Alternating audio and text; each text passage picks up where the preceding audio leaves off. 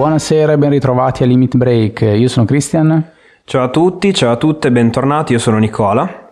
Stiamo ripartendo adesso con la seconda stagione, ci siamo presi agosto per fermarci un attimo e ripartire con un po' di calma. Diciamo che non ci siamo fermati per motivi legati a chissà quale programmazione che avevamo in mente, ma semplicemente perché agosto è un mese un po' particolare, quindi abbiamo, abbiamo approfittato per eh, prendere respiro e ragionare un attimo su quella che sarebbe stata appunto la seconda stagione che parte adesso. Partiamo con le novità intanto dicendo che abbiamo un, un, new entry sulla parte tecnica, ovvero il buon Matteo Scandolin di Querti che ci seguirà tutta la parte del montaggio dell'editing degli episodi, quindi grazie mille Matteo, che in realtà non è qua presente ma ci ascolterà e avrà il, il, grosso problema di dover mettere mano a questi episodi, quindi diciamo già adesso che se il, l'audio è migliore del solito, se lo sentite meglio del, del normale, è grazie a lui. Se sentite che è una schifezza è colpa nostra. Esatto, grazie Matteo, eh, grazie a tutti voi per essere sempre qui ad ascoltarci perché lo so che ascoltate ogni singolo episodio. E comunque oggi partiamo con un episodio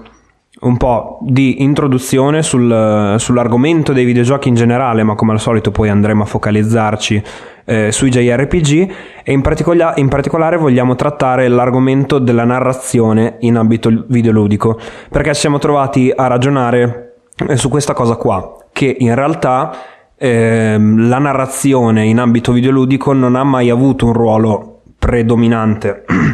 Perché se vogliamo, eh, nelle generazioni molto vecchie di, di videogiochi,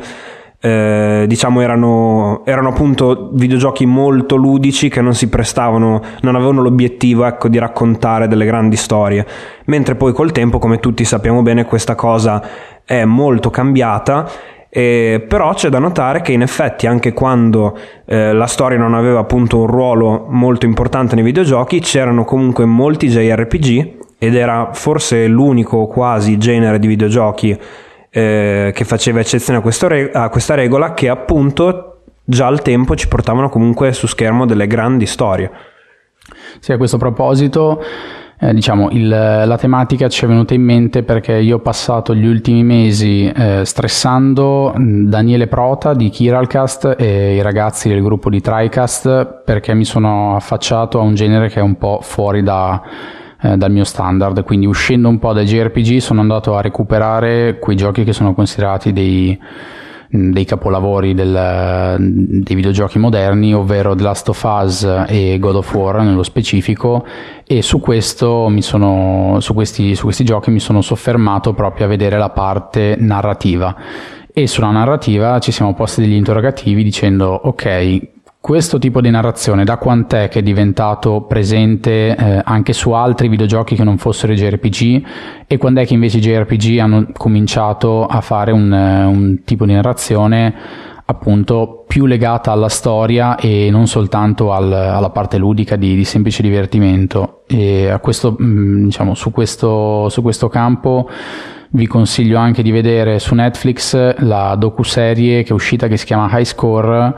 che è una serie ben fatta con qualche buco, però proprio in questa serie viene appunto descritto come il gioco di ruolo ha cambiato il, il modo di narrare le storie e di coinvolgere il giocatore all'interno del, del videogioco. Esatto, infatti come dicevo prima, se pensiamo alle generazioni molto vecchie di videogiochi, e parlo ad esempio dell'epoca del NES e del Super Nintendo, eh, in realtà non c'erano tantissimi giochi che portavano delle grandi storie narrate in un certo modo, se non appunto eh, qualche eccezione, in particolare quasi tutte queste eccezioni erano JRPG. Per esempio pensiamo alla saga di Final Fantasy, come abbiamo sempre detto, che ha esordito proprio sul Nintendo Entertainment System, e, e a vari JRPG di quell'epoca che erano tra, tra, i pochissimi giochi che avevano una narrazione abbastanza importante, quantomeno per l'epoca. Questo perché, come abbiamo già detto anche ad esempio nell'episodio 3, i JRPG sono comunque un genere di giochi che si presta abbastanza bene ad avere un tipo di narrazione un po' più importante, nonostante i limiti tecnici dell'epoca, perché eh, il fatto che non fossero presenti delle grandissime storie all'epoca eh, io penso che sia principalmente per limiti tecnici e anche per immaturità anni fa del, del medium videoludico, era ancora ai suoi albori, ma soprattutto perché non c'erano proprio i mezzi per poter, anche solo per avere diciamo una regia come poteva essere eh, in un film, e quindi di conseguenza i videogiochi si concentravano molto di più sulla parte ludica. Al contrario, i JRPG invece eh, appunto si prestavano bene ad avere un'interazione con molti personaggi, una storia che progrediva in, secondo un certo percorso, dei personaggi che crescevano e si sviluppavano e quindi crediamo che fondamentalmente sia nata da lì. O, o comunque non sia nata, ma abbia iniziato da lì ad avere un ruolo predominante la storia all'interno dei videogiochi. Sì, per questo ne approfittiamo anche per mm, adesso citare un articolo che abbiamo trovato, è uscito poi il, il 29 agosto, quindi è una cosa abbastanza recente, riguardo a quello che è il futuro dello storytelling all'interno dei videogiochi. Eh, nello specifico, più che di un articolo, si tratta di alcune dichiarazioni di, di un attore, Joseph Gordon-Levitt, che qualcuno di voi potrà mm, ricordare per essere stato eh, presente nel terzo capitolo del Batman di Nolan, eh, nel film Looper, Don John e, e altri il quale ha dichiarato che il futuro dello storytelling saranno i videogiochi, quindi è andato proprio leggero leggero e andiamo a prendere proprio il virgolettato in cui ha detto non credo che saranno i cineasti a capire come innovare, nei giochi c'è lo storytelling più all'avanguardia, una narrazione che sembra essere in un reame completamente differente da tutto ciò che abbiamo visto fino ad ora. Non credo che l'innovazione avverrà necessariamente con i lungometraggi. Ora, mh, questo è un tema che sicuramente andremo ad approfondire poi in altri momenti perché è una cosa che ci interessa molto e quindi non, non vogliamo stare qua adesso a fare il paragone tra cinema e videogiochi, però ci sembrava, ci sembrava, giusto citarlo perché è appunto fresco fresco e aggiungo anche che mh, io personalmente per esempio li vedo comunque come due cose ben distinte che possono continuare a convivere senza alcun tipo di problema e penso che il tipo di narrazione che c'è nel cinema ce l'ha soltanto il cinema e viceversa il tipo di narrazione che ci può essere all'interno di un videogioco è un qualcosa di, di diverso. Se, se pensiamo magari a certi videogiochi che hanno tentato di essere cinematografici al 100%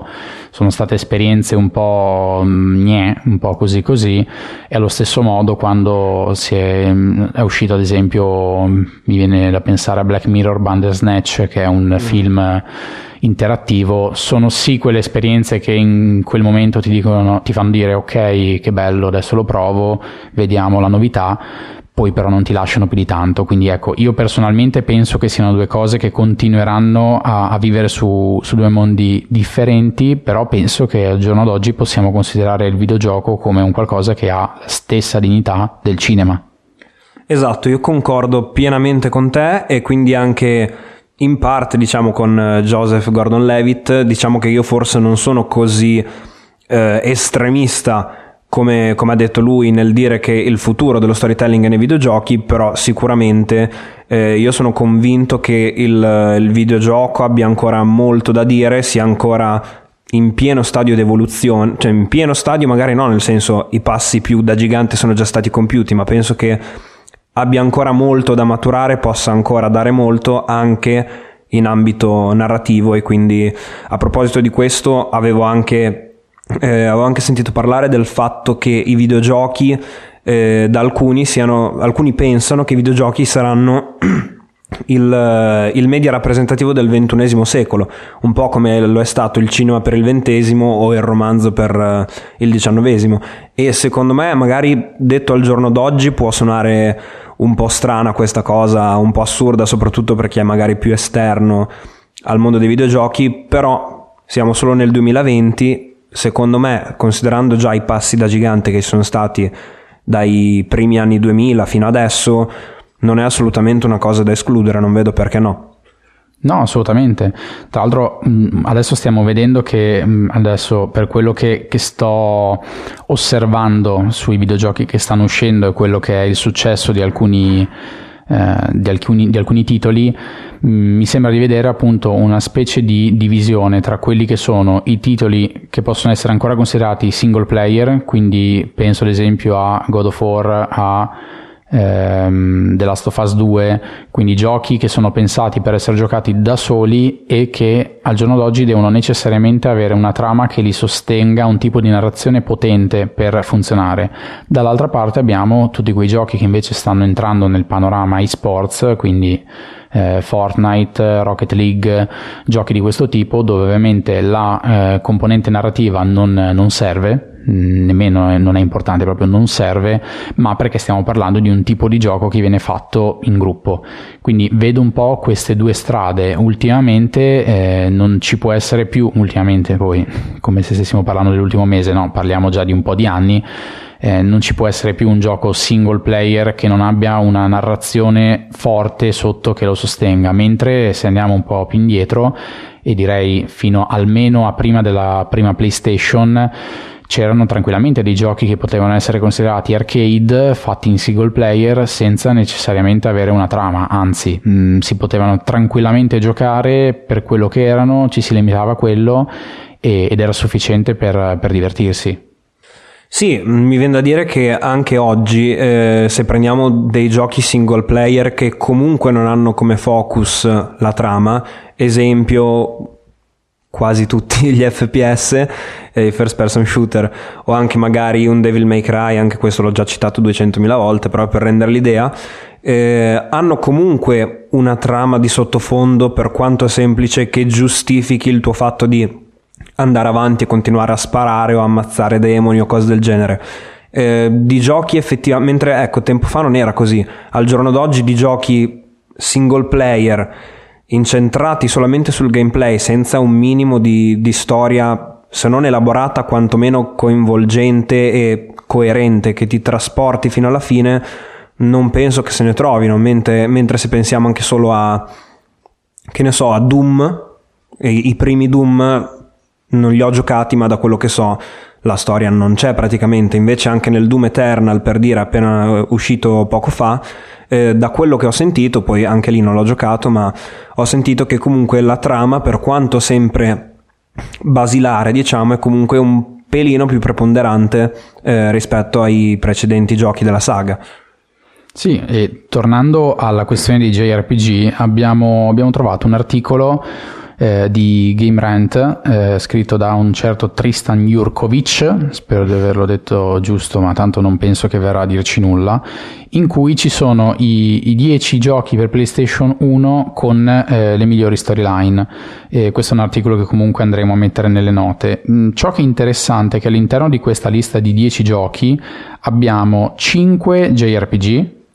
un gioco che è Mega Man Legends che non so bene come catalogare e poi abbiamo altri quattro giochi eh, che sono nello specifico Metal Gear Solid, Resident Evil, Silent Hill e Soul River che non sono JRPG e che offrivano una trama, eh, appunto una storyline interessante. Quello che appunto spicca è proprio il fatto che di questa lista il 50% dei titoli siano dei JRPG e all'interno è presente soltanto un Final Fantasy. Abbiamo altri titoli Square, però abbiamo ad esempio Suikoden 2, eh, Vagrant Story, Parasite Eve che diciamo è un JRPG un po' particolare eh, che poi andremo a trattare prima o poi sicuramente però questo dà secondo me un'idea interessante proprio del fatto che in, ehm, in quegli anni quindi fino alla PlayStation 1 almeno quelli che, che, permettevano di avere una narrazione più importante erano proprio i JRPG e appunto gli altri che abbiamo visto sono titoli Metal Gear, Resident Evil e Silent Hill nello specifico che poi hanno avuto una storia importante da lì in avanti, specialmente Metal Gear e Resident Evil che ancora adesso stanno portando avanti una narrazione molto importante, soprattutto Metal Gear perché mm, c'è di mezzo Kojima che è un genio mezzo pazzo, però ha delle sue idee che porta avanti senza paura. Sì, ovviamente tralasciando eh, Metal Gear Survive si chiamava, quello fatto da Konami senza Kojima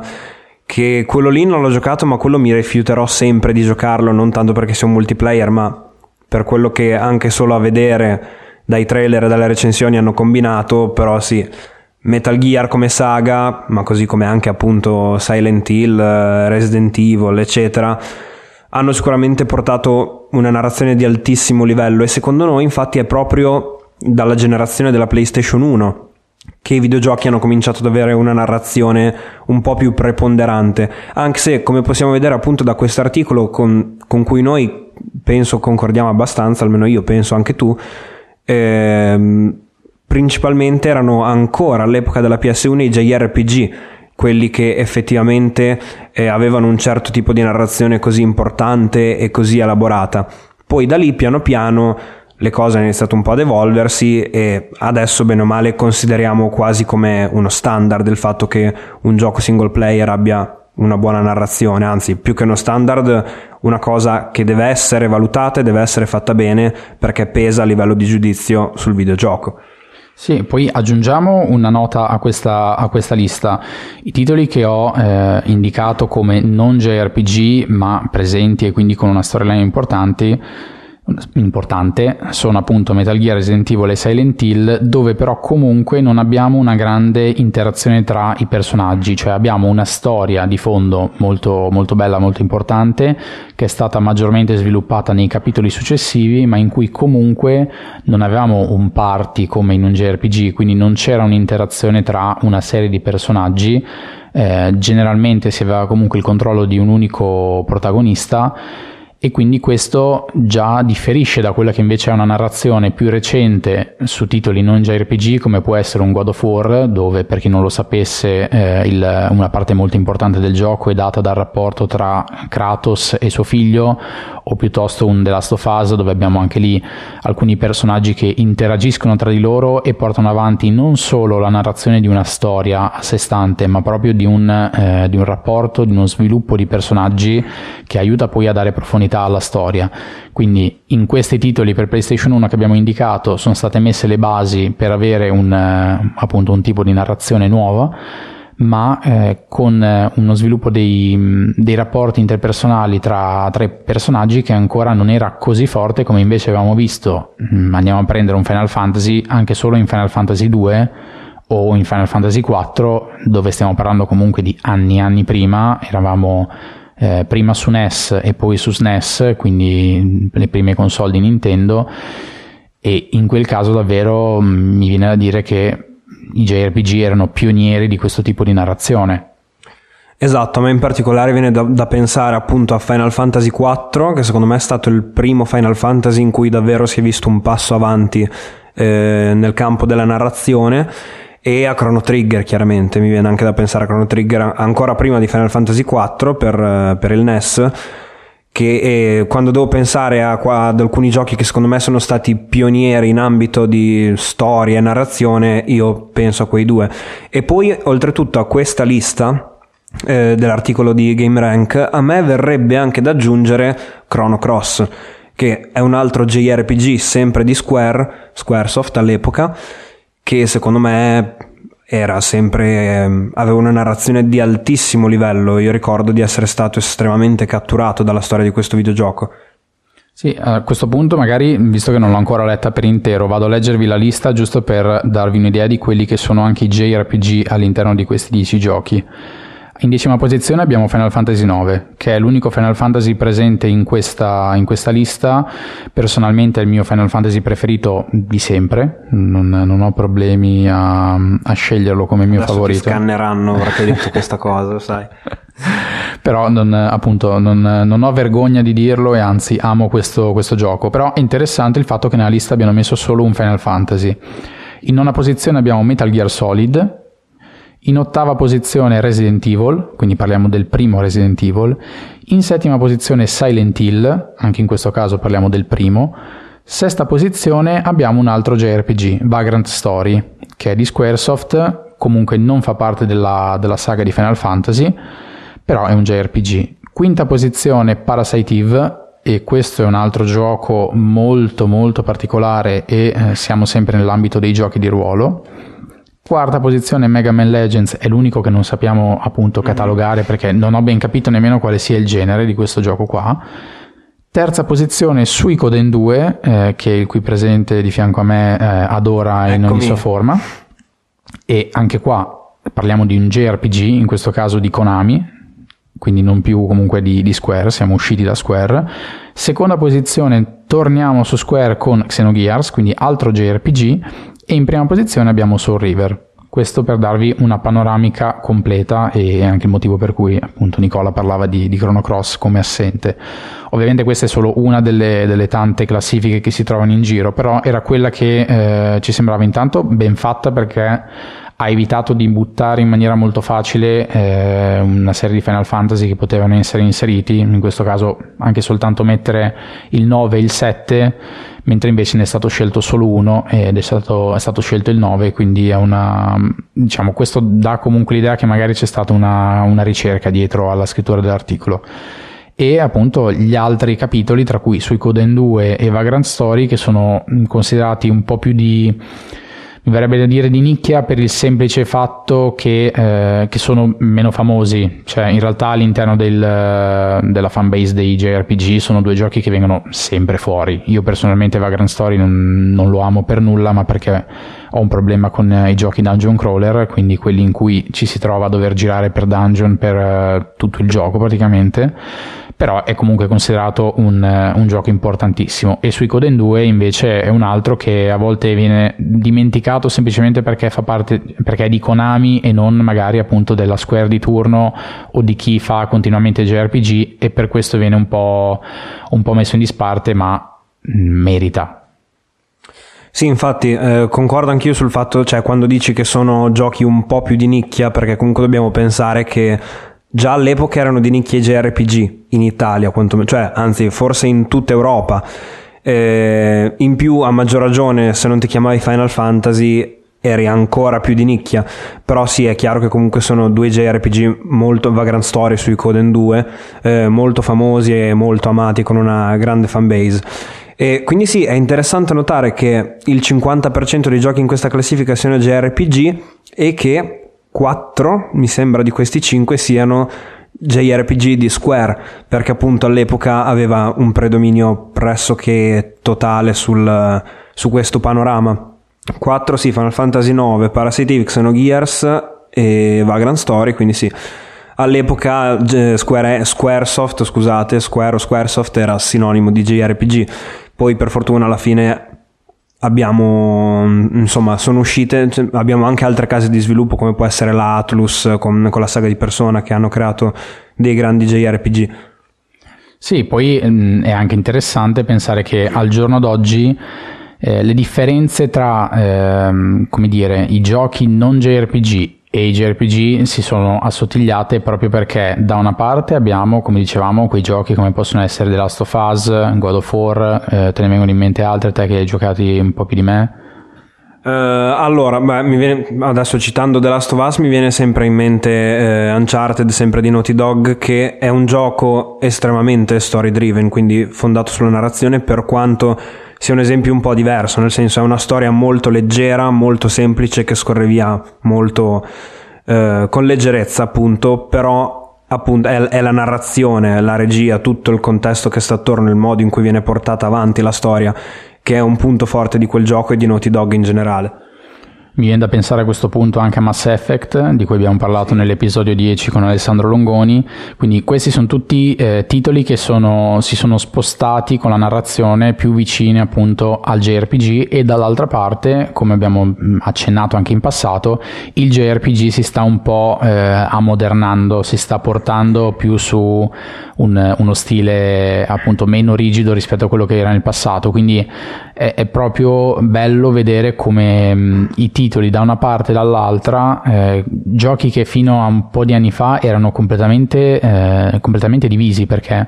se riprendiamo sempre quelli che abbiamo, che abbiamo, detto prima, prendo un Silent Hill e lo metto a paragone con un Final Fantasy IX, stiamo parlando di due giochi che sono totalmente differenti proprio per qualunque cosa. Al giorno d'oggi prendi due titoli come possono essere appunto The Last of Us e Final Fantasy VII Remake che hanno comunque notevoli differenze ma il tipo di narrazione eh, si avvicina, il tipo di azione è presente in entrambi e quindi si sta andando sempre di più a, ad assottigliare questo tipo di differenza e diventa interessante appunto il parallelo che facevamo in, in partenza con il cinema perché si sta si sta creando un, un, come si dire, un filone di videogiochi in cui non c'è davvero più mh, la sola questione del divertimento, anzi in alcuni casi il divertimento non dico che venga a mancare, però diventa minore, c'è la voglia di giocare un gioco per conoscere la storia, per approfondire i personaggi, empatizzare con i personaggi, scoprire qualcosa di nuovo in maniera eh, attiva, interattiva. Sì, basti pensare ai giochi di Quantic Dreams, quindi eh, Heavy Rain o il più recente Detroit Become Human, ma non solo quelli, anche appunto, a parte, eh, come hai detto tu, The Last of Us o l'ultimo God of War, eh, anche, mh, mm, anche, un The Witcher 3 Wild Hunt, anche giochi di ruolo all'occidentale, insomma, eh, molto spesso, eh, per quanto ci debba comunque essere un gameplay solido alla base, più o meno, perché ad esempio in Detroit Become Human il gameplay è a servizio della storia, se vogliamo. Eh, comunque molto spesso un gioco si porta avanti anche per, per scoprire cosa succederà, per seguire la storia. E a me personalmente questo fa piacere, nel senso non sono uno di quelli eh, che pensa che il medium videoludico si debba avvicinare sempre di più al cinema per essere considerato degno. Come dicevi tu, prima ci sono stati diversi tentativi di cui pochi sono effettivamente riusciti, andati a buon fine. Eh, penso piuttosto che ci possano essere diverse contaminazioni da una parte e dall'altra. Ovvio che contaminare il videogioco con elementi cinematografici è più facile che fare il contrario. Però sicuramente io al giorno d'oggi, ad esempio, faccio fatica a giocare un videogioco, JRPG o meno, che abbia una componente narrativa scadente. Sì, per me è diventato davvero fondamentale. E un gioco può essere anche non realizzato al, al massimo, eh, non essere effettivamente perfetto, avere tanti difetti, ma anche con lo stesso Final Fantasy VII Remake, di cui non faremo spoiler perché ci abbiamo fatto un episodio intero, abbiamo criticato molte cose, ma almeno il fatto che ci sia comunque una narrazione di livello all'interno lo rende un, un, gioco degno. E questo succede per molti giochi che magari non, non, sono appunto considerati perfetti o comunque hanno diversi difetti e, però il fatto di avere una narrazione li porta su, su, un livello superiore perché magari sono comunque giochi onesti che cercano di raccontare una storia allo stesso modo di come può tentare di fare un film ma appunto sono due mezzi differenti e secondo me è corretto che, che, rimangano, che rimangano distinti. E questa cosa del JRPG secondo me è molto interessante andarla a vedere appunto nel passato perché se torniamo ai tempi di SNES non mi vengono in mente altri giochi che eh, avevano questo tipo di, di narrazione e probabilmente non c'era neanche proprio ancora l'idea di poter arrivare a quello, cioè non, non, era nemmeno l'obiettivo, perché se pensiamo ai giochi di quegli anni abbiamo appunto soltanto JRPG che avessero un tipo di, di voglia di raccontare una storia, per il resto anche se prendiamo lo stesso Zelda sì, c'era una storia di fondo, però eh, sostanzialmente è sempre la solita, ovvero andare a salvare la principessa. Adesso io mi ricordo che ho giocato allo SNES a Uh, non mi ricordo, uh, Link to the Past, una roba del genere, non me lo ricordo più, comunque vabbè. E però sì, erano, erano, delle storie che facevano da contorno al gioco, mentre nei JRPG la storia è proprio la, la spina dorsale e attorno viene costruito tutto il resto, quindi è proprio un modo, eh, è un punto di vista diverso con cui viene creato un videogioco. Esatto, poi ovviamente eh, anche oggi troviamo giochi eh, con una componente narrativa relativamente, relativamente, minore, penso a un Ratchet Clank che sto recuperando in quest'ultimo periodo e va benissimo che sia così, non è che stiamo dicendo che ogni gioco eh, debba per forza avere una grandissima storia. Eh, chiaro che quando poi si va in, una, in, in, un certo genere, una certa categoria di videogiochi come possono essere in particolare i JRPG, ma anche gli RPG in generale, ma anche un, un action qualunque in terza persona, eh, avere una storia che ti aiuti ad andare avanti e ti coinvolga diventa ormai al giorno d'oggi fondamentale. Non è sufficiente il gameplay, non basta solo il gameplay, almeno dal mio punto di vista, per andare avanti nella maggior parte dei giochi e quindi è stato secondo me un bene, è un bene questa continua evoluzione che possiamo riscontrare all'interno del medium videoludico perché come dicevi tu eh, tempo fa non era assolutamente così e anzi abbiamo già detto probabilmente dalla PS1 hanno iniziato, hanno iniziato a cambiare le cose. Sì, una cosa che secondo me è molto significativa di, di, tutto questo discorso è che fino a un po' di anni fa, non so se ti ricordi, quando si pensava a qual è il miglior videogioco della storia, c'erano più o meno quei soliti 3-4 giochi che giravano, ovvero eh, se la lottavano Final Fantasy VII, c'era Zelda Ocarina of Time, c'era credo Super Mario 64 c'era anche GoldenEye io mi ricordo che compariva in tutte le classifiche. Sì, GoldenEye 007 eh, a perdere cioè, questa è proprio roba criminale e però effettivamente GoldenEye, se andate a cercare un po' di classifiche di giochi PlayStation 1, compare dappertutto. Io non l'ho mai giocato, però non penso che... Oh, vabbè, prima o poi lo farò. No, non è vero. Comunque, eh, c'erano più o meno sempre gli stessi giochi che giravano come potenziali migliori giochi della storia. Negli ultimi anni, mh, principalmente da fine PlayStation 3 e tutta PlayStation 4, è un po' come se invece ogni anno c'è almeno un gioco che esce che potenzialmente viene definito come il miglior gioco della storia. Quindi mi viene da pensare appunto a primo The Last of Us, a God of War che dicevo prima, adesso The Last of Us 2, Red Dead Redemption 2 e anche l'1 cioè, sono tutti giochi che ogni volta che appunto mh, escono potenzialmente sono candidati come giochi che improvvisamente diventano i migliori della storia fino a quel momento. E secondo me questo è molto significativo perché fino a un po' di tempo fa questo tipo di cosa era invece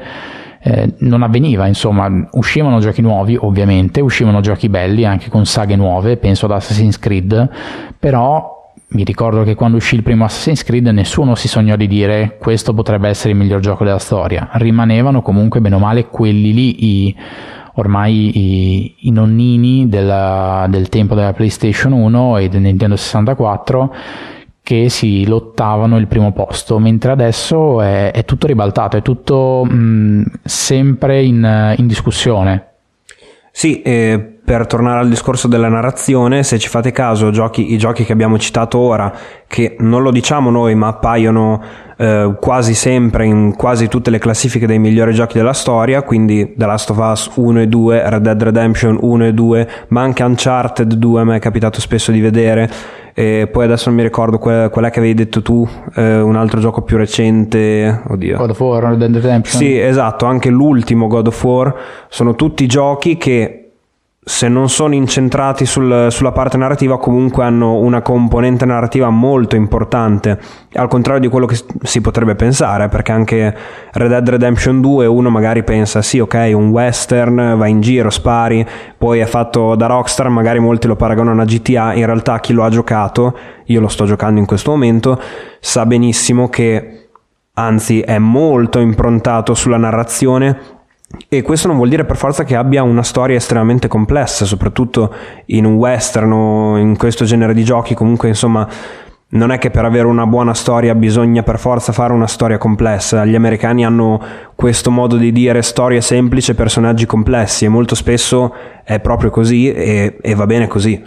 Infatti la forza poi della narrazione in questi giochi che, che stiamo indicando sta più nella parte del, mm, della caratterizzazione dei personaggi, nello sviluppo e come dicevamo prima del, del rapporto tra di essi. Quindi non stiamo dicendo che un gioco debba per forza avere delle, delle trame complesse, mm, però devono essere delle trame costruite, eh, delle trame inteso in senso proprio ampio, cioè non semplicemente la storiella che c'è dietro, quindi quello che mi fa partire l'avventura e qual è il mio obiettivo finale, ma tutto il percorso che c'è al, all'interno del gioco mi deve tenere lì proprio perché appunto ad oggi c'è un po' questa, questa, dicotomia tra quello che è il gioco single player che io faccio da solo e dall'altra parte invece il multiplayer, perché il multiplayer ovviamente adesso ha preso mh, una grande fetta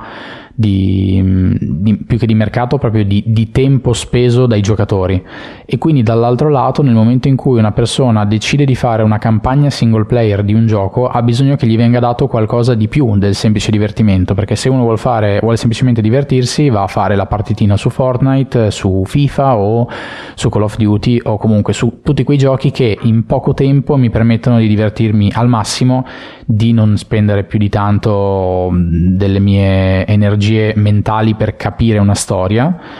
e quindi quella diventa la partita veloce. Se voglio qualcosa di più immersivo, si dice immersivo?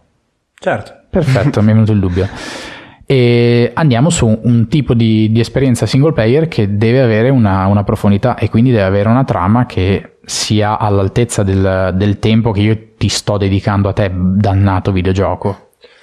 Sì, esatto. Poi qui eh, mi vorrei soffermare un attimo a raccontare eh, un piccolo aneddoto che però può rendere l'idea di quanto a volte sia eh, articolata e complessa la storia all'interno dei videogiochi, anche in questo caso in particolare dei JRPG, anche in questo caso in particolare dei Final Fantasy. Perché eh, io i Final Fantasy e se vogliamo i JRPG in generale, in realtà li ho giocati tutti anni fa. Eh, ultimamente mi trovo, negli ultimi anni, già da anni, mi trovo a giocarne molto meno e a spaziare un po' di più in tutti i generi. E, mentre invece il qui presente Christian eh, tende anche spesso a ritornare su giochi che ha già giocato, JRPG in particolare, e molte volte quando ne porta a termine uno, nuovamente, in tempi recenti, se ne salta fuori, tipo mi ricordo con Final Fantasy X, dicendomi, eh ma tu te lo ricordavi questa roba qua della storia? E io rimango allibito perché non ne avevo la più pallida idea, ma magari erano cose anche abbastanza fondamentali, non è che dici dettagli, insomma cose fondamentali della storia che però io dopo qualche anno non mi ricordavo più, sebbene mi ricordassi la storia a grandi linee, perché comunque effettivamente sono delle storie che richiedono anche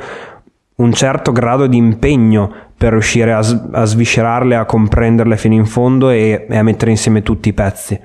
Sì, ma infatti ecco, mi è fatto venire in mente che non abbiamo utilizzato fino ad ora il termine corretto per questo tipo di spiegazione, che è il termine lore, cioè mm-hmm. eh, adesso noi abbiamo parlato di storia, trama e quant'altro, in realtà eh, quello che c'è in diversi JRPG è proprio la cosiddetta lore, cioè un, un tipo di storia eh, che include proprio un universo, un world building al suo, mm, al suo interno, cioè è un qualcosa di molto più esteso e profondo, è quello che per intenderci c'è in uh, Game of Thrones, quindi è proprio una costruzione di un, un universo che ha un suo passato, un presente, un futuro ben delineato, coerente, eh, con una storia che mh, mm, quando ti viene raccontata ti sembra verosimile, cioè tutto effettivamente è, è sensato, tutto è ben incastrato e quindi è quello che potrebbe essere davvero un, una storia reale, ovviamente poi reale con all'interno quelli che possono essere in alcuni casi elementi fantasy, elementi horror o quello che, che vogliamo, però che appunto ha una sua coerenza, non è semplicemente la storiella, è un qualcosa di, di, molto più esteso. Quando abbiamo questo tipo di esperienza, allora siamo di fronte davvero a qualcosa di costruito bene. Poi ci sono anche dei giochi che magari hanno una lore eh, fantastica, ma nel loro, diciamo, alla fine il gioco non è proprio il massimo, comunque ha dei buchi o ha delle problematiche. Mm, uno di questi magari può essere per esempio Final Fantasy XV eh, di cui viene detto spesso appunto che, che ha delle problematiche, ma mh, mm, ha una lore importante, è un qualcosa che magari non è stato nemmeno sfruttato al 100%, ma insomma chi l'ha fatto comunque l'ha, l'ha pensato e questo è un, un, punto importante. Diciamo che in... In, per sintetizzare, la lore può essere definita un po' come la storia del mondo di gioco, e con mondo di gioco intendo anche i personaggi che lo hanno abitato, eh, quindi tutta la storia che solitamente il, lo spettatore il videogiocatore, insomma l'utente non vive, ma di solito gli viene raccontata nel corso eh, della storia vera e propria. Ed è anche, per fare un esempio, il concetto alla base di tutti i Souls, non di tutti i Souls-like, dei Souls-like di From Software, quindi Dark Souls, Bloodborne eh, che vengono amati ed odiati per questo motivo perché effettivamente non hanno una vera e propria storia ma sono interamente basati sul concetto di loro, di scoprire la storia del mondo e tutto ciò che è accaduto in passato. Ed è anche ciò di cui, se non sbaglio, parlavamo con eh, Alessandro Longoni a proposito di Mass Effect e Dragon Age, che sono in particolare la saga di Dragon Age a me ha fatto innamorare proprio per la sua lore, perché c'è la costruzione di un mondo davvero coerente e appunto anche se non realistico perché comunque un fantasy o fantascienza di un mondo davvero coerente con delle sue regole, delle sue leggi, dei suoi personaggi e vicende che si incastrano l'una con l'altra. E sempre per tornare ai JRPG è anche eh, ciò che rende grande secondo me Final Fantasy VII perché la lore di Final Fantasy VII sì che è davvero complessa. Ok, ci sono anche i personaggi che sono fantastici, caratterizzati, ma non sono solo i personaggi, c'è una lore davvero complessa che fa da contorno a una storia un, e un corso degli eventi, se vogliamo, anche più semplice. E ciò che rende gra- che rende molto grande e memorabile quel videogioco, anzi diciamo quella compilation di Final Fantasy VII è proprio la lore secondo me. Sì, andando su, mh, attorno su quei capitoli che ho detto che sto giocando di recente che non sono JRPG per rendere l'idea di quello che è l'importanza appunto della trama in questi giochi, io sto giocando in questi giochi, pri- eh, in questi giochi, buonanotte, in questi giorni al primo The Last of Us che è un gioco che è totalmente lontano da quello che è il mio standard di gioco che faccio normalmente. Come gameplay non mi sta prendendo più di tanto e non, non mi invoglia, però ha comunque c'è una realizzazione del gioco che è splendida, è fatto bene. La storia è interessante, c'è questo andare in giro, scoprire biglietti di persone che hanno abbandonato le case o gente che è morta o quant'altro e quindi ci si trova a scoprire mano a mano tutto quello che succede, che è successo e per cui anche se io in questo gioco non mi sto trovando e eh, non è un gioco che mi sta divertendo, quindi non è che mi tiene lì o che mi fa dire wow adesso arrivo a casa e ci gioco, perché non mi succede, però comunque lo sto portando avanti, lo porterò a termine, sono molto interessato e tutto questo proprio perché appunto dietro c'è una, mm, una storia, un qualcosa che mi tiene lì, che mi intriga, che mi interessa e di conseguenza io sono portato a, a, chiuderlo e questo è proprio l'esempio classico in cui abbiamo un videogioco che non è semplicemente divertimento, non è semplicemente svago, anzi in questo caso svago per niente perché mi, mi viene mal di testa a, ad andare avanti, non perché è complesso ma perché appunto non, non mi invoglia stare lì. Però io lo sto seguendo proprio come se fosse appunto un film, quindi eh, un'esperienza in cui è richiesta una mia, una mia azione, un, un, mio interesse su, sull'opera e va portata avanti perché devo scoprire tutto quello che c'è al suo interno e questo è secondo me uno di quegli esempi in cui appunto la trama diventa fondamentale perché proprio costruisce un'esperienza dietro al videogioco che è unica. E guarda, io chiuderei dicendoti, senza ovviamente spoilerare niente, che entrambi i giochi che stai giocando adesso, cioè The Last of Us e God of War, l'ultimo, quello per PS4, eh, hanno due finali, in particolare The Last of Us diventato poi molto famoso anche per il finale, eh, hanno due finali davvero splendidi. oddio, forse splendidi non è l'aggettivo più adatto per un gioco come The Last of Us che parla di un mondo in rovina e robe del genere, però ci siamo capiti, insomma, due finali davvero che ti colpiscono, memorabili. Pur non succedendo in realtà niente di così, di così chissà che, ecco, devo stare attento a quello che dico. Sono due finali molto semplici che però proprio nella loro semplicità hanno un impatto enorme, eh, sono proprio ad effetto e questo sempre per rimarcare il fatto di quanto eh, la narrazione in un videogioco ti possa rimanere dentro io The Last of Us me lo ricordo principalmente per il finale perché l'ho giocato quando è uscito. Eh, quanto la, la narrazione appunto ti possa rimanere dentro e quanto non sia solo storia complessa, articolata, che meno ci capisci più è bella, a volte è così ma non sempre, eh, ma anche semplicemente personaggi con cui empatizzi molto ben caratterizzati che alla fine ti lasciano qualcosa. Abbiamo registrato 43 minuti, io ho pronunciato The Last of Us circa 28 volte e non abbiamo detto qual è la trama di The Last of Us, ci credi? Eh, eh, vabbè. E brevemente, giusto perché almeno così eh, la mettiamo lì per chi non lo conoscesse, The Last of Us è ambientato appunto, anzi Mm, devo stare attento anche qua perché dopo i primi due minuti c'è uno spoiler, mm. quindi è, è, immediato, però per chi non, non, l'ha ancora giocato ovviamente potrebbe essere traumatico. Diciamo che siamo in, nel classico mondo in cui ci sono gli zombie, la sto banalizzando un po'. Eh, però questa è la questione, quindi siamo, ci troviamo ad, ad avere un protagonista che è un, uh, un maschio adulto che devo stare davvero attentissimo. Un contrabbandiere. E abbiamo questa persona eh, che deve sopravvivere all'interno di questo mondo post-apocalittico. No, non è post-apocalittico, sono gli zombie. Apocalittico, un cazzo, proprio nel bel mezzo apocalittico. Esatto. Punto, questo è uno. E eh, God of War invece, per chi non conoscesse proprio la saga, Eh, God of War, quello per PlayStation 4, si colloca dopo tutti gli altri capitoli, eh, ha un gameplay totalmente diverso. Eviterò di raccontarvi la storia dei primi God of War, ma anche perché in realtà non è fondamentale per capire la trama di questo. Eh, però abbiamo Kratos che è un semidio che si trova nelle terre del nord Europa eh, insieme a suo figlio. Eh, il gioco ha inizio dopo che è morta la, la moglie e devono raccogliere la legna per, per fare la pira per appunto il, il, funerale della moglie e dopo aver bruciato il suo corpo portare poi le ceneri in cima a una montagna. Questa ve la faccio breve, eh, la morte del, della moglie non è uno spoiler perché davvero la prima cosa che si vede è il, il, protagonista Kratos che sta battendo degli alberi proprio per andare a fare fuoco, la moglie è già morta, quindi non vi sto dicendo nulla di di strano, però ecco, almeno eh, vi ho dato una leggera infarinatura del, della trama di questi due giochi perché finora ne abbiamo parlato e forse conveniva farlo all'inizio, ma, ma sti cazzi. Ah, sì, esatto. Poi tra l'altro vorrei, eh, insomma, vorrei far notare come siano due premesse molto originali, no? Mondo eh, con l'apocalisse zombie, anche se non sono proprio zombie, ma è così alla fine, e viaggio di formazione di padre e figlio. Cioè, le premesse sono davvero queste, eppure vi assicuro che dietro ci sono del, mm, insomma, c'è una narrativa davvero spettacolare.